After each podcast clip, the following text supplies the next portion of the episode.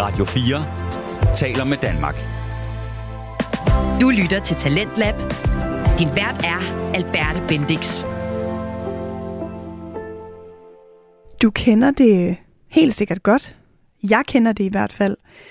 Ubehaget, der sænker sig over dig, selvom du kæmper imod, og adrenalin, der begynder at ræse rundt i blodbanerne, og øhm, selvom du forsøger at bremse det med måske langsom vejrtrækning, og så kigger du ud over den her menneskemængde, og du kan mærke alles øjne, de er rettet på dig, og du kan mærke blikkene i din pande og på dit bryst, og hvordan de følger dig hen over gulvet.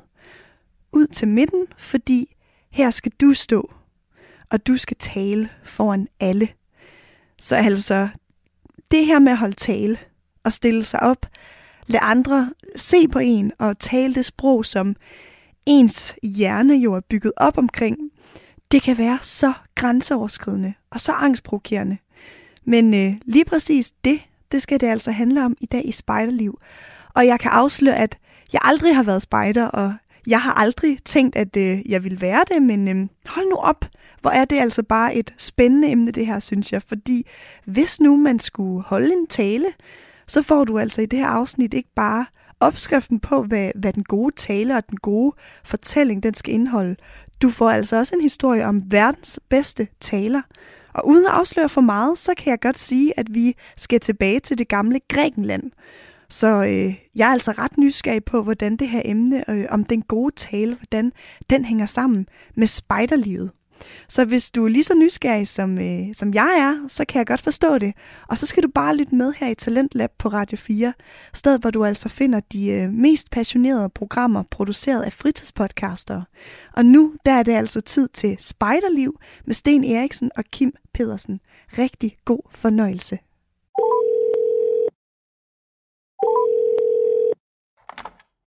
Du har ringet til Kims automatiske telefonsvar.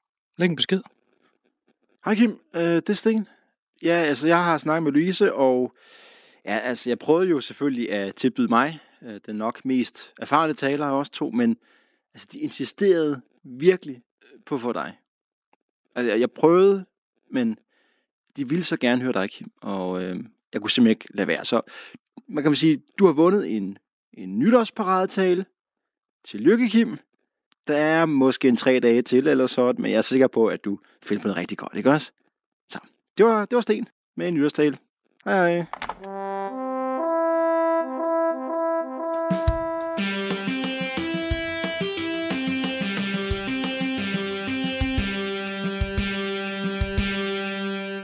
Afsnit nummer 51. Genvejen til en god tale.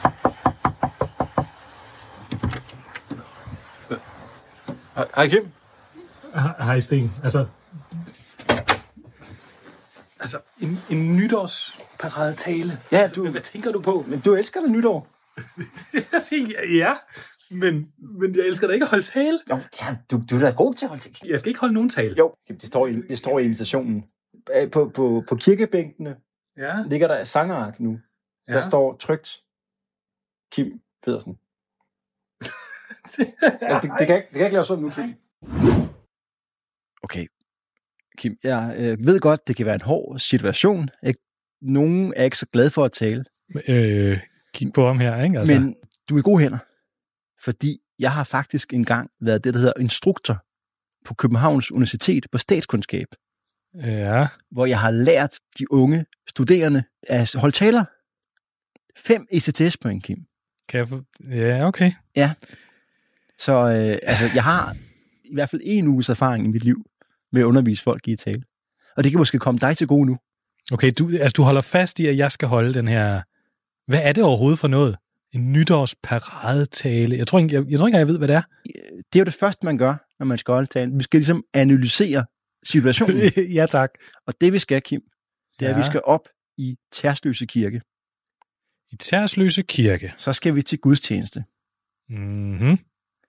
Efter det, så skal vi ud på pladsen foran præstegården eller sovnegården. Det kan variere lidt. Og der vil spejderne fra Ludvig Holberg Gruppe Jan Lund stå.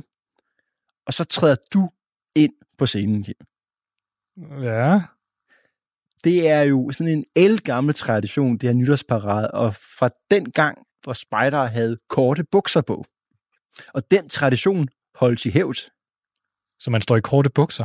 Jeg tænker også, at vi skal have korte bukser på. Nej, Jo, det skal vi. hvad er det? Jeg skal både holde tale og stå ude i midten af januar og korte bukser. Så, så den hurtige analyse, jeg laver, det er, dine tilhører, de vil fryse rigtig meget. ja, det kan jeg godt forestille. Det, det kan være, der er slud eller regn. De har lige siddet i en gudstjeneste og lyttet til en præst. De kender dig ikke, Kim. Det er nogle helt unge børn fra Jan Lund. Altså, du har, har været, været cool i høng i nullerne engang. Det er glemt nu. Det er glemt, Kim. Så øh, altså jeg bare, det er så lidt svært, ikke? Hvad kommer du ind på banen med? Du har din stemme og din krop, og det er det. Øh, Ja, Øh, ja, hvad har jeg overhovedet at gøre godt med? Prøv at se. Min krop, ja, Vi skal have, stemme. Ja. altså Louise øh, fra gruppen der forventer 8 stærke minutter. 8 minutter, det er ligesom minimum. Det er også sådan det et stykke tid at stå der og udbrede sig om alverdens ting. Ja. Så altså, man kan sige, som udgangspunkt, hvis vi analyserer situationen, så har du jo lidt oddsene imod dig, ikke? Ja. Et, jeg kan ikke finde ud af at holde tale. Ja. To, det er virkelig koldt. Ja. Tre, jeg ved ikke, hvad jeg skal sige. Nej. Fire, ingen har rigtig en relation til dig. Altså trods alt til familiefester, der kender folk, der holder måske af dig, og vil gerne have, at du lykkedes. Men det har de er der ikke her. Altså, så, så, så hvad, hvad kan du Så gøre? jeg, kan, jeg kan forvente, at alle kommer til sådan at stå og kigge fuldstændig blankt ud i luften. Det kan du, hvis du gør det forkert. Ja. Og forkert i den her sammenhæng vil nok være, hvis det gøres abstrakt. Altså hvis du snakker om et form for tema. Ja. Jeg synes, at du skal tage det billige knep. Det billige knep. Okay, så hvis man skal lave en nytårsparadetale, hvad er det billige knep så? Det billige knep er at fortælle en historie. Ja, Du skal fortælle dem en historie. jeg skal fortælle dem en historie. Jeg, jeg har været inde og se noget, der hedder, der hedder Djøf med løgn. Et sjovt øh, show af en, der hedder Per Helge. Det var jo halvanden time. 45 minutter, pause 45 minutter. Det er jo bare ham, der fortæller en lang historie. Så det er lidt altså stand-up, men joken var 90 minutter. Det, det er lang tid. Og et eller andet sted tænkte jeg, det er jo, det er jo vanvittigt, at jeg som tilskuer, altså han siger selvfølgelig, der er mere end et grin per 90 minutter. Det er jo, det er jo klart, ikke? Men det er jo vanvittigt, at jeg kan følge med hele vejen igennem og være engageret. Det er sådan set fuldstændig skørt, men det kan vi. Og det er historiens styrke. Det, det binder os op i hovedet på en eller anden måde. Vi bliver motiveret. Altså, lad mig lige fortælle dig en ting her. Mm-hmm. Ja. Vil du høre om den bedste taler nogensinde? Den bedste taler nogensinde. Ja. Sten Eriksen. Ej, vi skal lidt længere tilbage. Vi skal tilbage til det antikke Grækenland. Ja. En, en dreng. Vi møder en dreng her. Han er lige seks år gammel. Han hedder Demosthenes. Nå, Demosthenes har en far, der også hedder Demosthenes. Han er sværfabrikant, det er selvfølgelig er han det. og det, det er en god business, for der, der er masser af krig hele tiden. Ikke? De er i krig hele tiden, de her bystater. Så bruger han, vå- våbenhandler simpelthen. han er våbenhandler. Han bruger også øh, slaver til at lave svær. Det er også et lille iværksættertip derude. Hvis du er medarbejder, der, der ikke skal have nogen løn. Jamen, det er der altid. De er stenrige, den her familie. Men en skøn dag, så dør faren. Da Demosthenes er syv år gammel. Nu har han kun sin mor tilbage. Det der med ligestilling, det er ikke sådan rigtig noget, man går op i i det gamle Grækenland. Altså kvinder kan ikke arve, hvis der et eller andet sted er en mand eller en dreng. Så de har en formue, der i dag vil svare til over 70 millioner kroner. 390 kilo sølv. det står bare og venter, men sønnen kan ikke få det, fordi han er for lille, og moren kan ikke få det, fordi hun er kvinde. Derfor er hun nødt til at gifte sig med en mand. Så hun finder en mand, der hedder Phobos, eller noget den stil. Men det viser sig, at han er sådan set ikke så interesseret i hende og barnet, han er mere interesseret i pengene. Øh, Sjovt nok. Ja. Så nu, mens Demosthenes, han, ja, han kan ubehjælpsomt se til, mens at stedfaren bare bruger alle de her penge, ikke? Hans arv bliver brugt lige nu. Hvad værre er, så har drengen heller ikke, han har ikke råd til en uddannelse. Han er sådan en, en, en, en søllegut, meget spinkel, ofte syg. Det er ikke noget, der giver point i datidens Grækenland. Det var meget sådan en maskulin kultur, en krigerkultur. Øh, han kan ikke øh, trænes op i brydning og kampsport. De er simpelthen bange for, at han, han dør af det. Han er så svag. Han bliver kaldt grimme navne af sine venner. Batalus bliver han kaldt for. Det er sådan en, øh, en, en, en i datiden kendt fløjtespiller, der var meget feminin, der blandt andet optrådte i damesko og sådan noget.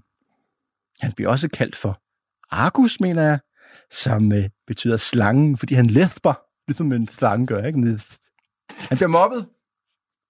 Det er ikke godt. Så alt kunne se sort ud. Men så på et tidspunkt, så kommer Demosthenes forbi en retssag. Der bliver ført en retssag mod en general, som er kommet for sent til et slag. Og i, i Grækenland, der kan du lægge sag an mod alle mulige. Så han ser den her retssag. Og det er jo et stort spektakel i Athen. Altså det fungerer sådan, at du har i den her tilfælde måske 500 almindelige mennesker. Man trækker lod om, hvem der skal være jury.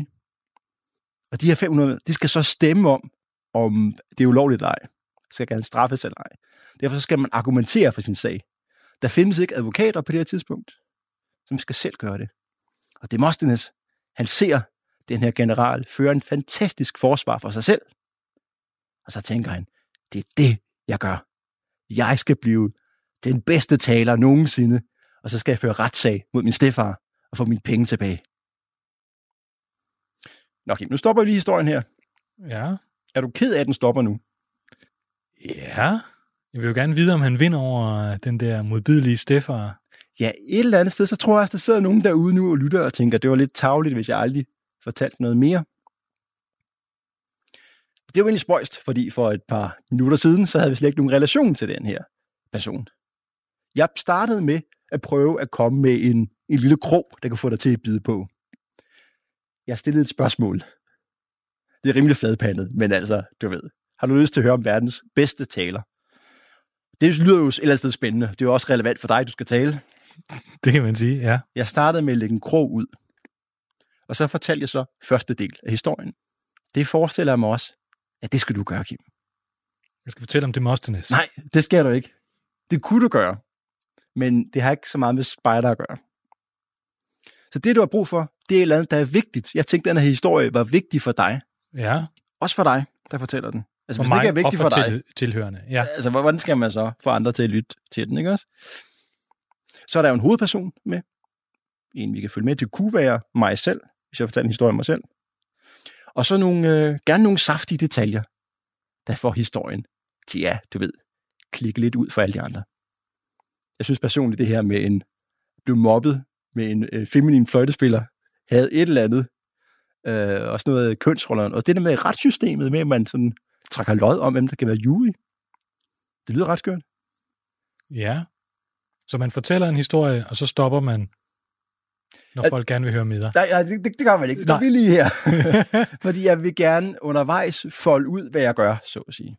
Ja, okay. Ja. En historie, Mm-hmm. den skal være vigtig for dem, der lytter. Ja. Der skal være nogle saftige detaljer, Mm-hmm. og En hovedperson. en hovedperson. Og den hovedperson skal selvfølgelig gennemgå en eller anden form for udvikling. Gå fra et sted, nu har vi en hovedperson, der altså, det jo ikke har det så godt. Der er begået nogle retfærd- uretfærdigheder mod vedkommende. Men øh, må ikke i løbet af historien, at den her hovedperson ligesom kommer op på den anden side og beviser sit værd. Lad os høre om det.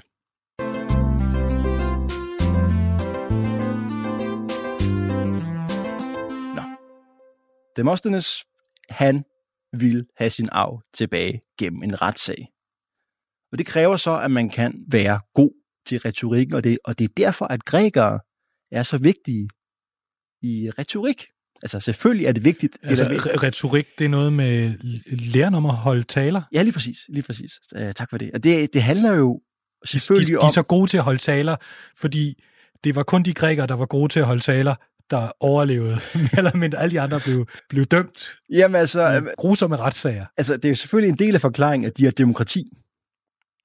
Så skal man jo, altså der, der kan det nytte at gøre sig god til at overbevise folk. Og der var ikke så mange andre steder i verden, der demokrati på det tidspunkt. Men man kan jo godt gå igennem livet uden at have så meget berøring med politik. Det kan være, at du aldrig har været medlem af et politisk parti. Hvem ved? Det var det, som grækerne kaldte for en, en idiot. Som jo betyder en privatperson. En ikke-offentlig person. Det er en idiot. Det er en idiot, ja. Det er jo ikke, det er jo ikke sådan rigtigt et skældsord. nej, nej, det, jeg, ved ikke, jeg ved ikke, hvorfor idioter har fået sådan et dårligt klang. Nå, men mange af os kan jo grund at være idioter. Altså ikke blande os i politik gennem hele vores liv. Men det er jo sjældent, vi kommer gennem hele vores liv ude at berøre retsvæsenet. Og her tænker jeg ikke bare kriminalitet, det kan også være arveret. Øh, hvor høj skal hækken være? Øh, parkeringsbøder, hvad ved jeg, ikke? Så det, er, så det er simpelthen grunden til, at den her retoriske tradition er så stærk i Grækenland. Det er, måske hvad ved jeg, noget demokrati, men rigtig, rigtig meget sådan noget retssalsdrama. Nå, det var et tidsspring. Vi skal tilbage. Så, Demosthenes, han vil nu blive verdens bedste advokat, skråstreg, taler. Det er lidt det samme på det her tidspunkt. At få sine millioner tilbage igen. Men han har jo sin krop imod sig. Ikke? Lesber, sølefyr, ikke ordentlig uddannelse, fordi de har ikke haft råd til en ordentlig uddannelse, fordi stedfaren har snuppet alle pengene. Men derfor så begynder han sådan at lave lidt af, hvad skulle jeg sige, oldtidens træningsmontage.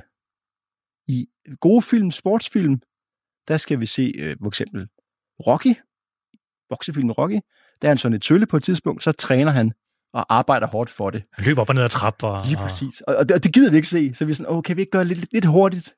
Og så slår han nogle grisekrop i et par sekunder, og så løber han op ad trappen og sådan noget. Og så spiller vi et fedt spil Eye of the Tiger oveni. Han træner for det, men vi kan, det kan max tage et minut af vores film.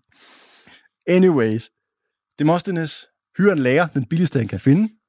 Han begynder at løbe langdistanceløb for at få større lungekapacitet, så han bedre kan tale folk op. Han øh, tager også timer hos en skuespiller, fordi at det gælder om at give et show på en eller anden måde, ikke? så han kan læse ordene. Det er den vigtigheden af at sige ordene smukt. Noget, jeg stadigvæk godt kunne lære lidt mere af. Ikke? Han har det der lesp, og det bekæmper han ved at, at tale med småsten i munden. Okay, ja, Ja. Det, det virker meget Rocky-agtigt, det, Det er her. super Rocky-agtigt, og det var noget, der rørte mig meget, fordi jeg er jo selv øh, stammer. Min far også, det er sådan en familieting. Og jeg var til talepædagog. Og nej, så på en eller anden måde, så kan jeg sådan relatere til det. Det er meget Og fedt, det der. så blev du tvunget til at tale med sten i munden. Nej, det gjorde det desværre ikke. Nej. Det var mere, øh, hvad det, de der Halsen Rasmussen digte. Ja. Den blev jo tvunget til at læse. Else, elsker pelse, elsker Else pølse. Jeg har det lidt dårligt med det. Nu har jeg fået børn igen. Nu kommer den frem. Jeg har sådan lidt traumatisk forhold til den bog der. Nå, men det, altså, der er mere end det. Demosthenes køber et stort, stort spejl. Han øver sine taler foran den. Og til sidst får han sådan sin egen hule. Sådan en Batcave-agtig hule, hvor han går ned og øver sig. Fordi på det her tidspunkt er det meget ufint at øve sig. Det er federe, at du bare taler naturligt. Du kan godt købe nogle tale, nogle taleskriver. Du skal bare lade som om, at du selv har fundet på det. Det er meget vigtigt, at du ikke har forberedt dig. Men det gør han. Han forbereder sig. Han øvede sig. Og for at ligesom, at han skal, nogle gange kan man godt overspringshandle, eller tænke, okay, nu har jeg øvet mig nok. Men man har ikke øvet sig nok.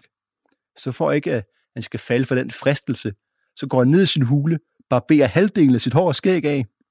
Han er sådan altså, skaldet. sådan, sådan på, på, på tværs, ja. Altså sådan, så den venstre side, den er helt barberet af, og højre af. side, den er stadigvæk skæg og hår. Og så er han jo nødt til at være nede i hulen, indtil det vokser ud igen. Men ellers ser han fuldstændig fjollet ud. Ja, lige præcis. så han øver sig, og han kommer nu frem til den store retssag der. Og han, øh, han vinder retssagen, men får ikke nogen penge ud af det. Er de brugt, eller hvad? Jeg tror, der er simpelthen ikke nogen tilbage. I hvert fald ingen penge. Men til gengæld, så har Demosthenes jo fundet noget, han er god til. Og der er jo mange andre folk, der har brug for at vinde retssager. Så nu bliver han ansat som det, der hedder logograf. Altså taleskriver. Og, og tjener penge på det. Og så på et tidspunkt, så går han ind i politik og bliver den største taler nogensinde i Grækenlands historie. Og han har et politisk projekt, og det er, at der er nogle opkomlinge nord for Grækenland. Det, der hedder Makedonien. Der er sådan et stærkt far-søn-team. Kong Philip og søn Alexander, den store. Han bliver den store i hvert fald. Ja, han er nok Alexander den medium på det her tidspunkt. og de har sådan nogle ambitioner om, de vil gerne lige erobre verden, den kendte verden. Og de er jo ikke demokrater. Det er, det er en kongefamilie. Så Demosthenes han kaster al sin energi på, at Athen og deres allierede skal bekæmpe Makedonien. Nu stopper lige historien her. Øh, Jeg tænker, det er ikke rigtig en cliffhanger. Vi ved godt, at Alexander den Store kom langt. Han, han indtog meget, ja. Ja. Men jeg stopper nu alligevel, fordi nu har vi fået midten af historien. Han blev til en stor taler. Ja. Du lytter til Radio 4. Demosthenes, det er altså navnet på verdens bedste taler, og han har ikke haft et nemt liv, kan jeg godt høre på det hele.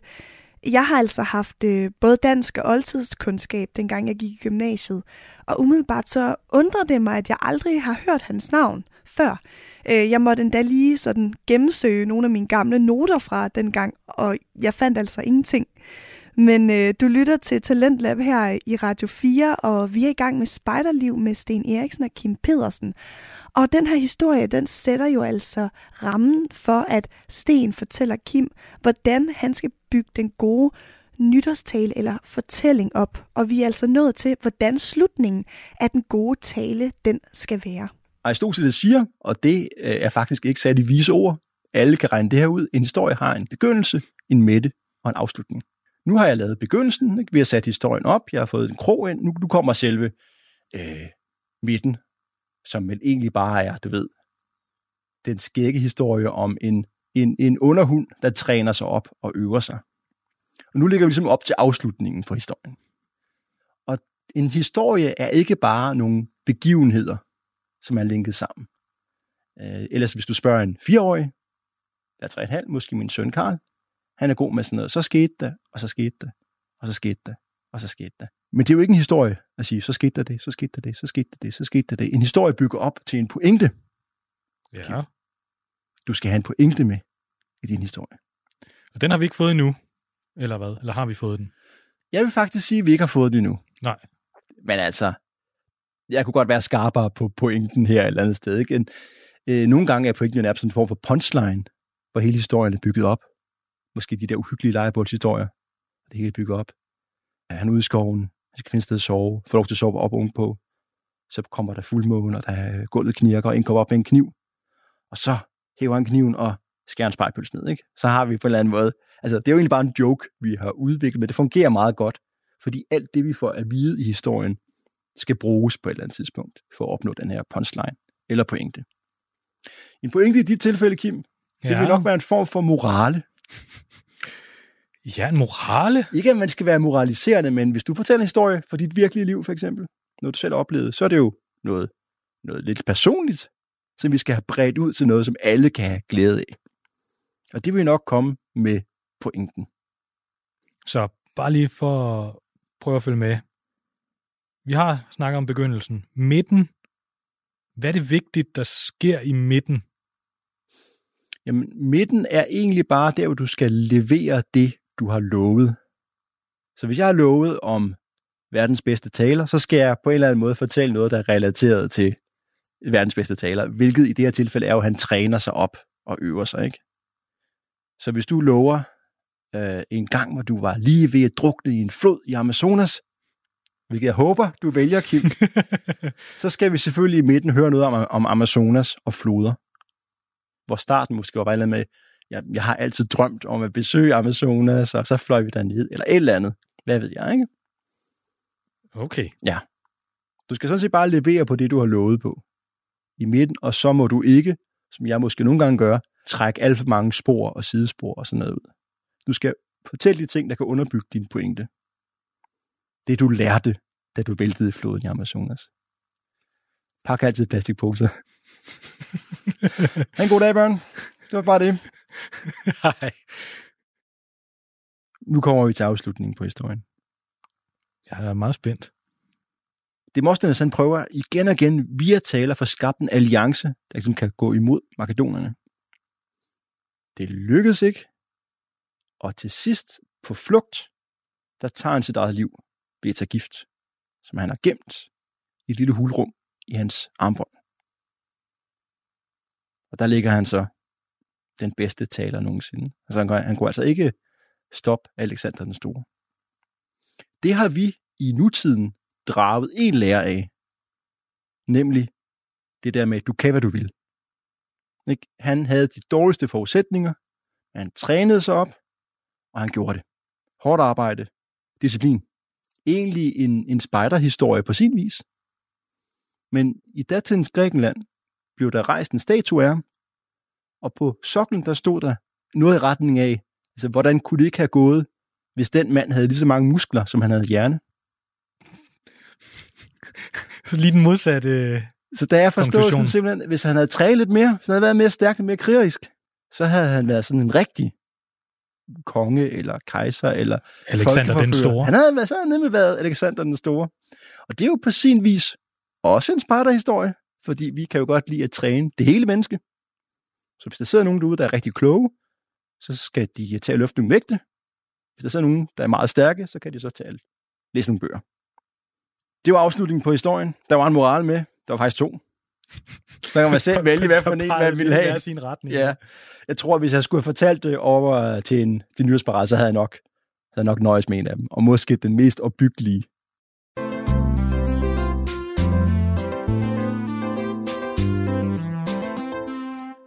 Så her har du den, Kim. Har du øh, lyttet efter? Jeg har lyttet efter, ja. Hvad, øh, hvis, hvis du skal tegne hele forløbet for en god historie? Altså for det første, du synes, jeg skal fortælle en historie. Jeg skal ikke fortælle, det ved jeg ikke, nogle holdninger eller noget sådan lidt mere øh, abstrakt, teoretisk. Selvom det måske mange gange er sådan noget, jeg selv godt kan lide. Altså, du kan jo i hvert fald pakke det ind i en historie. Godt. Så øh, en historie har tre dele. En begyndelse, en midte og en afslutning. Historien skal have en hovedperson, en vi kan følge igennem øh, historien. Den skal i begyndelsen have nogle fede detaljer, som, det ved jeg ikke, kan sætte nogle tanker i gang hos dem, der lytter. Noget, man kan forestille sig. Så, åh, jeg kan ikke huske det. Nej, men det, det, går- det går godt. Det går godt, Kim. Altså, men det du måske lige, øh, lige kunne genopfriske, det var, at historien skal være vigtig. Den skal være vigtig, og så skal den have en pointe. Ja. Og den skal helst leveres hen imod slutningen af historien. Yes. Den lukker, lukker historien. Og hvis du har lyst til at sige noget større om, hvad betyder det at være spejder? Hvorfor er spejderbevægelsen en anderledes form for fritidsinteresse end sport, for eksempel? Hvad ved jeg? Jamen, så kan den komme. Den skal være knyttet til pointen. Så er du måske forliset i Amazonas, men du klarer den på grund af noget, du har lært, og det er sådan almen gyldigt. Det er også noget, I kan lære derude, kære lytter. Hvad ved jeg? Et eller andet den stil. Så hvis du skal være abstrakt og hæve dig, så gør det, når du har leveret historiens pointe. Så det du gør, er egentlig, at du tager nogle, nu bliver det abstrakt, nogle abstrakte idealer, og iklæder dem kød og blod. Måske dit kød og blod. Ja. Det er jo sådan der, hvor man måske også skal lyve lidt for at få det hele til at hænge sammen. Det kan okay. man godt gøre i historiefortælling til en vis grad. Eller man kan tage en eller anden levende person fra det virkelige liv, som har haft et lidt mere spændende øh, tilværelse end, end mig for eksempel. Det er nok de fleste. Så hvis man går tilbage i historien, så havde folk generelt lidt mere spændende liv. Ja. Ja. Eller, ellers var de døde. altså, det, det var lidt mere udfordrende. Sandt nok. Når man nu har skrevet sin tale, Mhm. Så ligesom Demosthenes, så skal man vel også levere den. Ja. Og man står i kort bukser, og, og benene ryster under en. Og foran så står en, en hel række af spejdere, som også fryser, og som har det der, det der fjerne blik Ja. i, øh, i ansigtet, hvor man kan se, de hører ikke efter. Hvad gør man så? Hvordan, hvordan, når man står der og skal holde talen? På mange punkter er man jo sådan lidt handicappet i forhold til, hvis du havde været en film. Ja. Men du har nogle ting. Ikke? Du har din stemme, du har din krop, og så øh, er stemme og krop jo enormt stærkt til at vise følelser. Så hvis der er på et tidspunkt i øh, historien, hvor, hvor du oplever noget, der er bekymrende, eller du er lidt bange, eller sådan noget, så kan det jo, man kan prøve sådan at, at spille det med i stemmen. Man kan variere det lidt. Nogle gange er man måske meget hurtig høj, hvis der er et eller andet meget actionfuldt. Altså, det minder jo meget om det, vi også øver til podcast, Ja. vil jeg sige. Helt sikkert. Der, der kan man bare ikke se publikum. Man kan ikke se det fjerne blik, de har. Så på den måde Men- bliver man ikke demotiveret, mens siger det. Nej, nej, de kan heller ikke afbryde en. Så er der er rigtigt. mange gode ting, men hvis du alle og enhver podcast stort set vil sige, at vi er historiefortællere. Det, det handler om, det er stories and feelings. Især hvis vi går et par år tilbage. Så de gode gamle third year dage. Okay, så man, man skal ligesom skuespille med sin stemme, Mm-hmm. når man holder en tale. Men, men hvordan, øh, hvordan husker man, hvad man skal sige? Altså, hvis man både skal skuespille og kigge ned i papir, de, de, de to ting, tænker jeg, det bliver op ad bakke. Ja, helt sikkert. Det der med at kigge i papir, det har vi åbenbart ikke forladt siden det gamle Grækenland. Hvis du ser ud, som om du har forberedt dig, ja det vil trække ned det vil trække ned. Det skal virke, som om det er noget, du siger naturligt. Øh, jeg tænker, alle ved jo selvfølgelig, at du har forberedt dig. Men på en eller anden måde, de bedste fortæller har jo en sådan en naturlighed øh, over sig. Og de improviserer måske lige 20% af historien hver gang, så den fornyer sig lidt, og hvad ved jeg.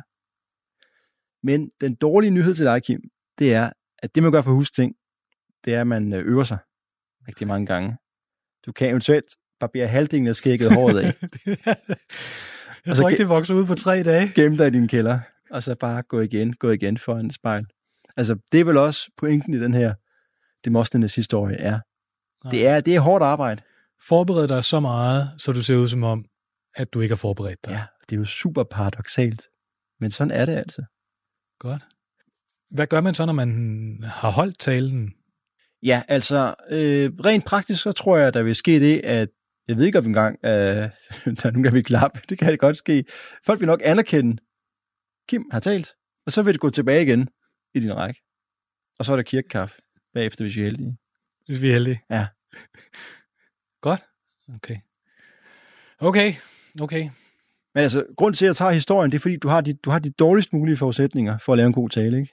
Okay. Folk fryser, de er kolde, der er en vej lige ved siden af. Øh, de, de, kommer biler og affryder. ja, ja, der, de er trætte i hovedet og sådan noget. Ikke? Så derfor så er vi nødt til at tage det, vi ved, der virker. Og historier, det er på forunderlig vis noget, som menneskehjernen bare sådan responderer rigtig godt til. Okay. Okay, godt. Det virker lidt, som om du har forberedt det her. Hvad? Altså, ah. som om du vidste, at jeg ville komme her og klage min nød. Du kan tænke på, at jeg har jo været instruktør i 2014, Kim. Men også har du forberedt dig så godt, at jeg ikke helt kunne lægge mærke til det. Okay, okay, jeg skal nok... Øh, nu har du leveret det her. Og så gør jeg det. Jeg har de- tre dage til at skrive 8 minutter. Og øve det så godt, så det ser ud som om, at øh, jeg aldrig har øvet det. Ja. Okay. Simpelthen. Tærsløse kirke klokken. Åh, jeg skal lige finde. Jeg har, jeg har, fundet, jeg har fundet på Facebook. Jeg, jeg, jeg ved godt, hvornår. 8 minutter, Kim. Vi kan alle sammen klare 8 minutter. Medmindre vi skal holde vejret. Så kan det være lang tid. Men er det ikke lidt sent at holde nytårsparade her en weekend i januar? Nej, det er vist meget normalt. Nå. Ja. Altså, hvis det kan være nogen trøst, så holdt jeg nytårsparade tale fra Frederiksberg Group sidste år. Okay, Og det er jeg- lidt en trøst. Og jeg følte ikke særlig god. Jeg, øh, jeg, jeg fulgte ikke med eget råd. Nå, Jeg fortalte ikke en historie. hvad gjorde du så? Sagde generelle ting. Kan, kan du... Øh... Sådan noget, vi glæder os til Spejdernes lejre, og øh, sige et godt år, det har været. Og det har også været svært med corona og sådan nogle ting. Det var dengang, hvor corona var et hit. Okay, okay. Men det kunne have gjort meget bedre. Hvis jeg havde, det tror jeg virkelig, hvis jeg havde fortalt en historie. Så det er mit gode råd til dig. Så, og, og hvis I ikke synes, historien var god, så skal jeg tænke på, at jeg jo har stammet en gang. Så skylder du også en. Ja, okay. Ja, ja, ja, ja, ja. Du lytter til Talentlab på Radio 4. Og vi er i fuld gang med podcasten Spejderliv med Sten Eriksen og Kim Pedersen. Og øh, i dag, der øh, handler det om den gode fortælling. Fordi Kim øh, skal i år tale til det, man i spejderverdenen kalder nytårsappel. Og det er en slags åbning af det nye spejderår. Og vi har igennem øh, den her time altså hørt hans markersten fortælle om, hvordan den gode tale og den gode fortælling den er. Så nu der er tiden altså kommet til, at øh, vi skal høre Kims tale. Kom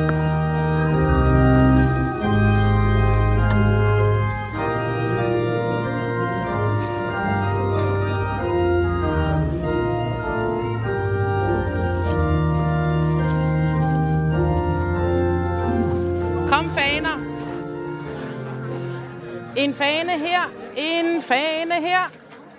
En fane her.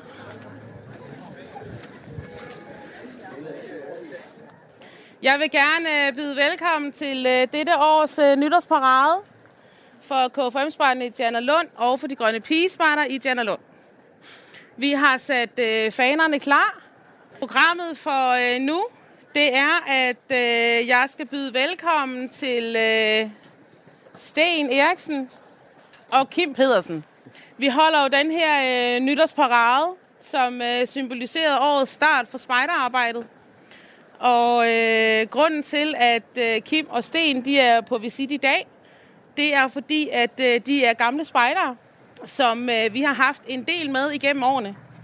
Og nu er de jo sådan gået lidt videre og har lavet deres egen lækre podcast, som handler om spejderarbejdet. Jeg synes bare, at øh, I skal have lov til at høre, hvad de har på hjertet, for det er som regel altid mega godt, det de laver. Mange tak. Jeg hedder Kim. Jeg har været spejder i 25 år. Og jeg tænker, sådan en nytårsappel, det er en rigtig god anledning til at komme rigtig godt i gang med spejderåret 2023. Tænk lidt over, hvad det er, hvad det er vi, øh, vi gør som spejder, hvorfor vi gør, som vi gør, hvad er det, det kan. Fordi øh, vi gør jo mange mærkelige ting. Vi er ikke indenfor, vi er udenfor, vi sover ikke i en seng, vi sover i et telt, vi laver ikke mad på komfur, vi laver mad over bål, vi sidder ikke foran en computer og spiller, vi løber orienteringsløb ud i skoven, vi vandrer, vi øh, sejler i kano, og vi står her, hvor der lige om lidt er stormende cooling til nytårsappel. Hvorfor gør vi det? Er det ikke lidt mærkeligt? Jeg tror, at grunden til, at vi gør det, det er fordi, når vi er ude i naturen, så lærer vi noget. Naturen er en rigtig god lærermester. Ja. Det lyder måske lidt høj, højdragende og lidt filosofisk, så jeg vil gerne tage det lidt ned på niveau. Jeg vil gerne fortælle om noget, som jeg har lært af naturen. Dengang jeg var lille, der kunne jeg ikke lide at spise æg. Jeg ved ikke, om der er nogen andre af jer, der har noget, I ikke kan lide at spise, men jeg kunne simpelthen ikke udstå kogte æg. Så jeg vil gerne fortælle historien om, hvordan naturen lærte mig at spise æg. Vi skal nogle år tilbage. Jeg havde sammen med min kæreste, så vi besluttede, at vi skulle på backpacking til Sydamerika, til Peru. Det er der, hvor Inka-indianerne de boede i gamle dage nede til en masse gamle ruiner, men vi vil også gerne ud og opleve den peruvianske natur. Ud i den peruvianske jungle, ud i Amazonas. Vi, øh, vi fandt et lille øh, turistbyrå. Det viste sig, at det var en lille stamme, som boede ude i junglen, som havde deres egen lille turistbyrå, hvor de ledte folk fra en landsby gennem junglen til en anden. De var måske ikke så erfarne, men, øh, men det lød da rigtig spændende. Så 8 timer i jeep ud i junglen, så var vi i den første landsby, og der mødte vi vores guider under ledelse af, jeg ved ikke, hvad det hedder, chefguiden Willy. Vi var rigtig spændt. Næste morgen op klokken 6, rygsækken på ryggen sted. Og det første, man finder ud af, når man skal igennem junglen, det er, at det går rimelig langsomt. Fordi man skal ligesom hugge sig hele vejen igennem. Der er, der er træer i junglen, viser det sig. Så hvordan skulle vi dog nå op til hen til den anden landsby? Der var langt. Der var, vi skulle tilbage 50 km på de her dage, og, og det, det kunne man ikke bare sådan lige. Men det viser sig, at junglen, junglen har, har sin egne motorveje. Og junglens motorvej, den opdagede vi ret hurtigt. Vi kom nemlig ud til et flodleje. Og øh, på det tidspunkt var ikke så meget vand, så floden var meget lav. Der var, man kunne gå på noget af flodbunden. Så det, det var det, vi gjorde. Så vi gik her på flodbunden, og så på et eller andet tidspunkt, der øh, den der flod, der er tilbage, den løber sådan lidt frem og tilbage, slynger sig frem og tilbage, så skal man over den et par gange. Og første gang vi skal over, der bliver vi lige stoppet af Willy. For han siger, at der er Reyes del Rio. Jeg er ikke så god til spansk, men vi kommer frem til, at det er pilrockere. De er muy, muy peligroso. Og det ved jeg ikke, om I kan gætte, hvad det betyder. Det betyder, at de er meget, meget farlige. De er ikke så store. Nej. De er meget farlige. Fordi hvis man kommer til at træde på sådan en pilrokke, så bliver den øh, forskrækket. Det ved jeg ikke, om I kan forestille jer. Og den har sådan en giftig pik på, øh, på enden på halen, som den så I kan jage op i haserne på dig. Og så, så er der langt til et hospital, når man er ude i junglen. Så det vil han gerne have, det skulle vi lade være med at træde på dem. Vi skulle ligesom slæbe fødderne hen af flodbunden, når vi gik over der. Så kunne vi ligesom skubbe dem væk. Nå, vi går langs med floden, det bliver aften. Vi slår lejr, vi skal spise. Og øh, mens vi sidder og spiser, så kan vi pludselig høre en lidt spændende lyd. De siger sådan, øh, klak, klak, ned fra floden. Og vi spørger Willy, hvad er det? Og så tager han lommelygten, så lyser han ned langs med floden, og så kan vi se sådan hundredvis af små sådan runde reflekser, der lyser tilbage. Det er øjne. Han siger, at det er, det er kaimaner, og, øh, og de er muy, muy peligroso. Kaimaner, hvis man ikke ved det, det er en, øh, en slags alligator, som, øh, som sover om dagen. Det er derfor, vi ikke har set dem. Vågner om natten. Og de her klak, klak, klak, man kan høre, det er, når der kommer en fisk, der svømmer ind i gabet på den, og den ligesom siger, haps. Det kan man altså høre hele natten. Hundredvis af kaimaner, der ligger dernede. Nå, men det går fint. Vi går jo om dagen. Ikke noget problem. Vi går igennem, det er rigtig, rigtig spændende. Vi finder og møder kæmpe insekter og aber og øh, planter, alt muligt spændende. Iler.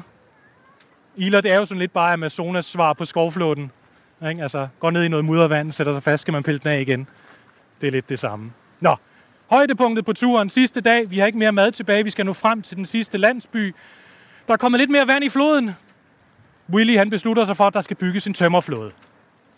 De fælder nogle balsatræer, høvler barken af, binder det sammen. Ej, det er en flot tømmerflåde. Vi kommer op på den, vores rygsække, og så, så begynder Willy at stage os ned igennem floden. Men det går ikke så hurtigt. De andre guider, som bærer på noget af grædet, de går ind ved siden af, de er snart, snart overhalet os. Begynder at blive lidt, lidt mørkt, og Willy han prøver virkelig at, at få gang i den her, men det er svært, fordi der er, der er en masse træer, der er faldet ned i den her, som floden ligesom har taget med, og de ligger sådan og stikker op, så man skal ligesom rundt om den. Der kommer også lidt mere vand i floden, der kommer sådan lidt mere strøm i den, så, så det kan godt være, at vi kan nå det nu. Vi drejer rundt om et hjørne øh, på floden, og lige pludselig midt i floden, der er der selvfølgelig et kæmpe, kæmpe træ, der står midt i det hele. Vi kan ikke komme udenom det. Vi brænder direkte ind i det. Tømmerfloden vælter, og øh, vi ryger ned i floden. Vores tasker over det hele. Vi, der er ren kaos. Vi kan, altså, prøver alt, hvad vi kan for at komme ind til. Vi var ikke lige forberedt på det, vil jeg gerne sige. Det var ikke det, vi havde købt ind på, da vi var ude i junglen. Men nu kæmper vi altså for at komme ind til siden, for ikke at drukne. Vi kommer ind på, på bredden, og det er jo lidt sent, og Amazonas, den Peru, ligger nede ved ekvator. Det viser sig, at der går solen ret hurtigt ned. Så mens vi har ligget der og kæmpet, der er det blevet mørkt. Vi står på en tange, og al vores udstyr og de andre bærere, de er over på den anden side af floden. Og nu begynder vi at kunne høre det der gak, gak, gak rundt omkring. Men vi har ikke noget telt, vi har ikke noget udstyr, vi har ikke noget vand. Og vi har selvfølgelig heller ikke noget mad. Det havde vi jo heller ikke i forvejen. Så vi skal altså over på den anden side. Floden strømmer meget, meget, meget kraftigt nu. Og der er også de her kaimaner. Så vi, øh, vi tager sådan lidt rystende hinanden i hænderne. Og så prøver at vandre over med rygsækken på ryggen. Kører fødderne hen af, af flodbunden, selvom jeg ikke ved, hvor mange rokker, der kan bevæge sig i det meget hurtige vand.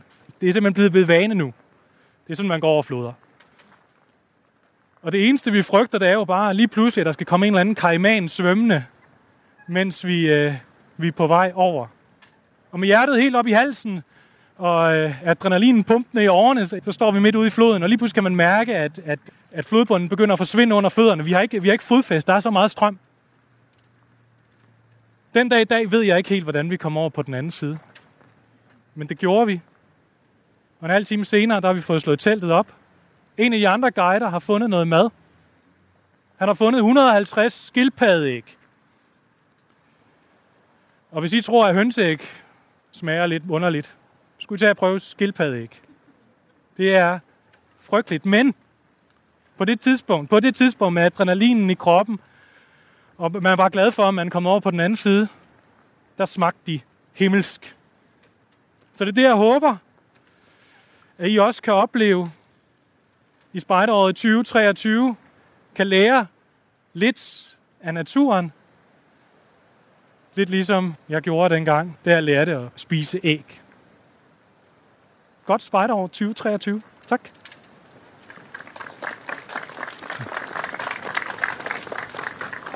Radio 4 taler med Danmark. Du lytter til Talentlab på Radio 4, og vi lytter lige nu til Spejderliv med værterne Sten Eriksen og Kim Pedersen, som øh, taler om spejderlivet på en måde, som man ikke har hørt det før.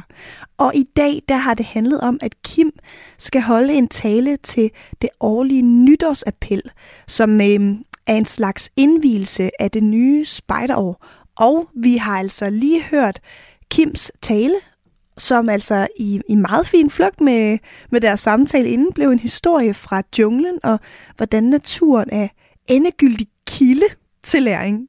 Så lad os her til sidst høre Sten og Kims sådan evaluering af den her tale. Skal vi lige sætte os ind i en bil? Ja. Ja, lad os gøre det. Åh, oh,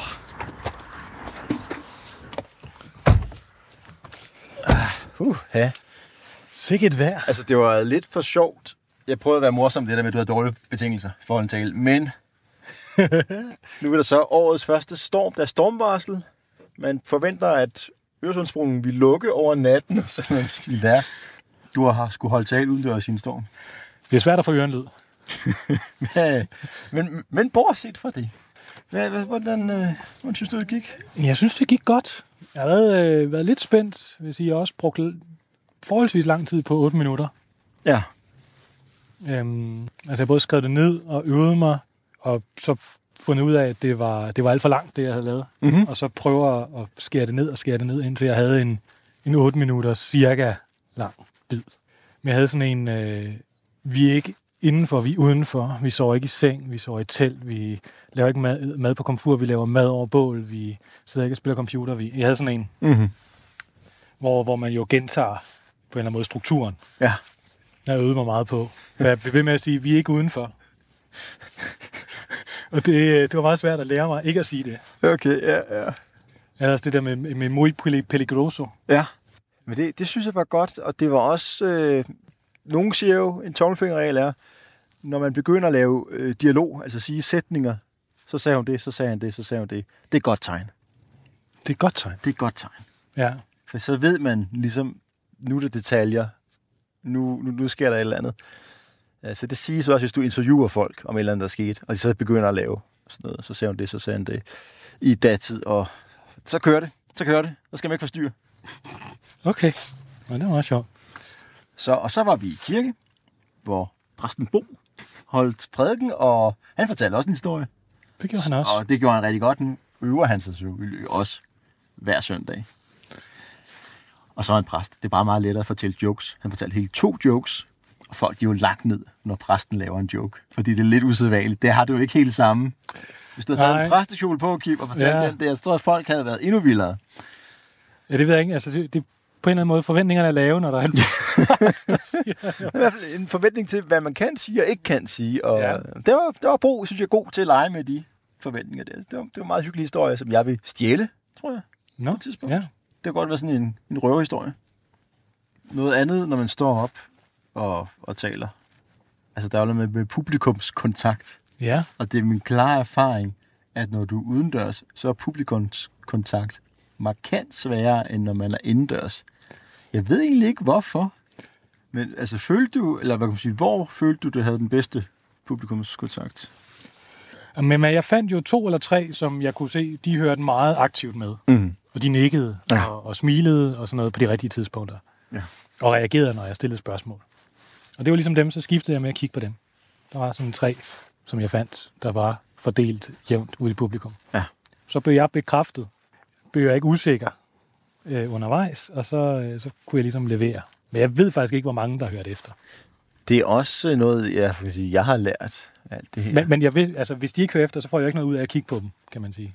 Nej, altså nogle gange, så, så kan man sådan ved at kigge meget glødende på dem, jo på en eller anden måde som inddrage dem, men det er rent nok, man kan også, man vil jo nok gerne lede sit opmærksomhed hen på dem, der responderer. Men det, det er sådan set mit gode råd, det er, hvis du er publikum, så Ja. kan du hjælpe den stakkel deroppe, og, og du kan gøre det helt meget bedre for alle parter, ved at kigge aktivt og øh, lige anerkende, hey, du siger noget, øh, jeg synes, det er okay. En lille smil, kig på vedkommende, der skal ikke så meget til, så bliver det en bedre oplevelse for den, der taler, men faktisk også for den, der lytter, fordi så, så er alle lidt, lidt bedre. Alle gør sig lidt bedre, ikke? Du nikkede og smilede. Ja, jeg, kiggede, jeg kiggede faktisk ikke for dig. Og det var godt. Jeg var sådan lidt problem, jeg havde, jo- jeg havde høretelefoner på imens, for Ja. at kontrollere lyden, så, så, så var også lidt, lidt lukket af, ikke? men jeg, jeg kiggede på dig, og jeg smilede, og jeg havde solen lige i øjnene, så jeg ved faktisk ikke, hvad jeg smilede, så godt jeg nu kunne. Jeg synes, det er ens, øh, det er ens pligt. Det, det gør, jeg- efter jeg selv har været ude og undervise og holde foredrag, så er jeg altid begyndt at gøre det. Fordi det er jo skrækkeligt, det der med, at folk, de, øh, altså hvis folk er for døde, og det var det ikke her i Jellund. Det er Nej, ikke nej, det. nej. Men nogle steder på Københavns Universitet, eller så, der, der kunne det godt være lidt dødsvært. Jeg brugte faktisk også lang tid på at finde ud af, hvad, hvad det egentlig skulle handle om. Mhm. Hvad pointen skulle være. Jeg havde noget meget mere abstrakt med, at øh, til spejder, der leger vi. Og det at lege, det handler om at udfordre sig selv. Det er det, vi lærer noget af og sådan noget. Og det var det samme som den her historie og, om at være ude i Perus jungle. Mhm. Men det synes, jeg synes ikke, det fungerede. Jeg synes, det blev for, for mærkeligt Ja, og for fortænkt. Så jeg brugte lang tid på at komme frem til, at det faktisk kunne handle om noget mere, mere håndgribeligt. jeg kan godt lide det med æggene også. Det var en fin, fin detalje. Jeg kan godt lide, at øh, både din guide, men også kajmanen, kajmanerne havde dialog. ja. Altså, det var, det var ret skræmmende. Altså, det er jo en rigtig historie. Det er jo ikke løgn eller liv eller noget af det. Jeg har skåret en masse væk. Mhm. Øh, en masse andre oplevelser, der også var. Øh, for ligesom at få det ned på 8 minutter. Ja. Jeg har også skrevet de to andre, der var med på turen væk. Ja. Altså, dem fortæller jeg ikke om, Nej. at der var to andre med. Men det var der. Dem har jeg så heller ikke taget med, fordi det, vil- de, de spillede ikke rigtig nogen vigtig rolle i den her del. Når jeg så er der også noget med en stemme. Når du nu laver podcast, så kan du jo modellere stemmen på mange forskellige måder. Men nu var du ude i en åben plads, og du er ligesom nødt til at råbe folk op. Og det på en eller anden måde, så begrænser det lidt ens. så noget, ikke? Hvor mange udtryk man har. Ja, man Det har også råbende, og råbende endnu højere. Ja, ja, ja. Og det er ligesom the name of the game, når vi er, når vi er udenfor. Sådan må det nu være, ikke? Så, så, og det gjorde jeg også i starten, jeg prøvede at få folk lidt tættere på. Der kan man jo så være lidt mindre råbende. Og det er nok derfor også, tror jeg også, at indendørs-talen den kan få lidt større kvalitet. Det er det, der du kan, du kan variere mere dit tonefald. Helt klart. Men det kan være, at vi skal stoppe her. Ja. Vi håber, at øh, du derude måske også har fået noget ud af den her nytårsappel for spejderåret 2023. Kom ud i naturen. Der øh, stormer og regner lige nu. Ja, præcis. Du kan virkelig få noget udvikling, noget personlig udvikling, hvis du gået udenfor lige nu. Så øh, det her, det var Spejderliv podcast. Spejder, som du aldrig har hørt det før. Du lytter til Radio 4. Okay, sikke et afsnit af spejderliv. Spejderlivet, det er nemlig ikke noget, jeg har prøvet, og jeg er faktisk ikke på særlig mange måder øh, så vild med det der outdoor life, hvor man er ude i lang tid ad gangen og sover i telt og så videre. Så øh, derfor synes jeg jo altid, det er anderledes og vildt interessant for mig, når jeg lytter til spejderliv, fordi det er så anderledes fra, øh, hvad jeg selv bruger min tid på. Og den her gang, der synes jeg faktisk, at det ramte lige ned i et emne, som øh, jeg jo allerede kender til. Og jeg synes, at Sten og Kims måde at både fortælle en historie om verdens bedste taler først var super interessant, og på samme tid så at få en masse tips til den gode tale og den gode historie, det synes jeg altså var super fedt. Det var næsten ligesom at øh, være til en vildt interessant undervisning i det på en måde. Øhm, jeg stussede faktisk lidt over, at det jo var en, en tale, som Kim skulle holde. Men det handlede jo hele tiden om historiefortælling, så jeg tænkte lidt, at det måske ville blive en lidt underlig tale, men det synes jeg bare slet ikke, det blev. På en eller anden måde, så, så måtte jeg bare vide om Kim og hans kæreste der, om, om de kom helskindet over på den anden side af floden i den her jungle. Og hele vejen igennem, så tænkte jeg selvfølgelig på, hvad den her jungletur, hvad det i alverden havde at gøre med, at Kim ikke kunne lide hårdkogte æg. Så Sten havde altså ret i, i hvert fald i det her tilfælde, at Kim kunne lave en god tale til nytårsappellen, hvis han fortalte en historie. Og jeg blev selv helt inspireret. Måske kan man øh, tænke i historiefortællingen langt flere steder, end man lige umiddelbart øh, tænker, det kan bruges. Det var altså alt for øh, Spejderliv for den her gang, og du har lyttet til den første time af Talentlab på Radio 4. Vi er tilbage med den anden time lige her efter nyhederne.